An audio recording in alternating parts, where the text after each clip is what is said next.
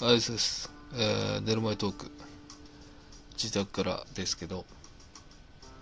今日はですねさらに欲張って寝る前トークでスキューブロシーズン2の感想を撮ってみたいと思います。ごめんね千尋ちゃん、ごめんなさい。テンション落ちてるような感じですけど、寝る前なんでそこは勘弁してほしいと思います。そのですねレディオ、この番組ラジオトークのヒデリン、そしてですねノートの提供でお送りします。はい、ちょっとね思い出しながら第2回のスキブロシーズン2、ゲストは千尋ちゃんでした。本当に全くの接点なしの初見の方だったと思いますね。まあちらっと確か感想で言ったのかな、ナイハハちゃんのご紹介でなんか推しがいるんでなんてねことで推薦していただいて全部やってもらってということで本当感謝してますけどね。でそんなナイハちゃんのことをですね、すごい親切で謙虚な広い人でみたいなね、ブログのパイセンですみたいな話をされてましたよね。なんかいい関係なんでしょうね。なんかブログでどういうあれでなったのかあれですけど、面倒見いいんだなっていうのは感じましたね。でまあ好きな記事ですけど、ウィンクでしたね。まあそういえばその前にそのご紹介するときにね、西暦もわからないタイトルも微妙っていうね、事前準備感ゼロで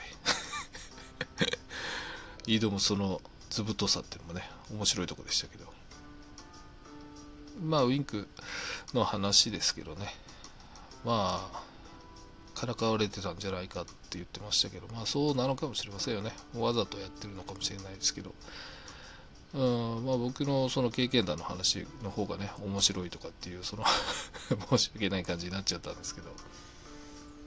でもなんかそういう風に感じるのもすごく面白い人だなって思いました終始ね。でちょうどね2部からなんかね雑音が入るようになっちゃって、ちょっとマイク変えますなんて言ったらすごくね綺麗な音で出てたので、まあ正解でしょうねと思いますね。やっぱりちょっと気になったのは、まあしきりにねコミュ障なんておっしゃってたんですけど、まあ本人は言ってなかったんですけどね、そのブログとか、いろいろやり取りの間ねだいぶ出てたんですけど、そもそもね一番最初に言った通り接点なしで今回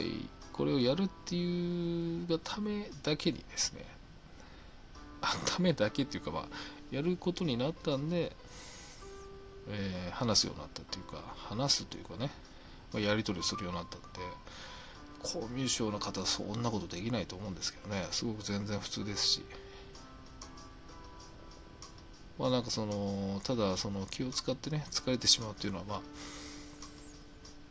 あなんでしょうね、やっぱちょっとこうギアを上げちゃうんですかね、その自然体でいられないっていうかね、自分の何らかのそのなんていうのかな、外面用っていうんですか、言い方悪いですけど外面用の自分を演じちゃうんですよね、力強く。よくその電話かかってくるとトーンが上がるとかあるじゃないですか、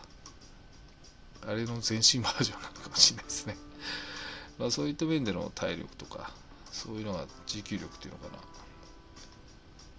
まあペース配分なのかもしれませんね。そこは慣れてくれば全然いけるんじゃないかなと思いますね。なんかこう無性に盛り上げなきゃみたいなね、そういう思いが強いとやっぱ持たないですからね、まあ、これは慣れなんで、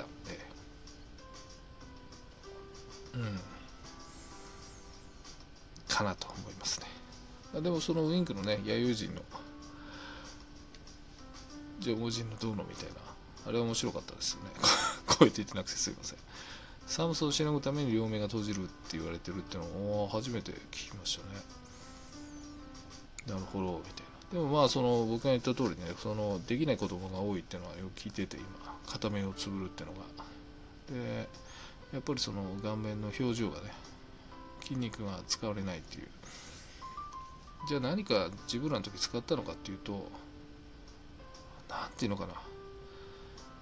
男の子の方がやりそうなんですけど、こうなんか何かを狙うとか定める時ってこう固めつぶらないですか。まあその使わないですけど、そのねピストルで照準をつけるみたいな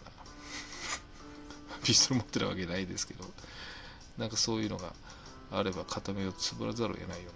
気がするんですけどね。まあ目にゴミ入ったとかもあるんでしょうけど、なんかそういうような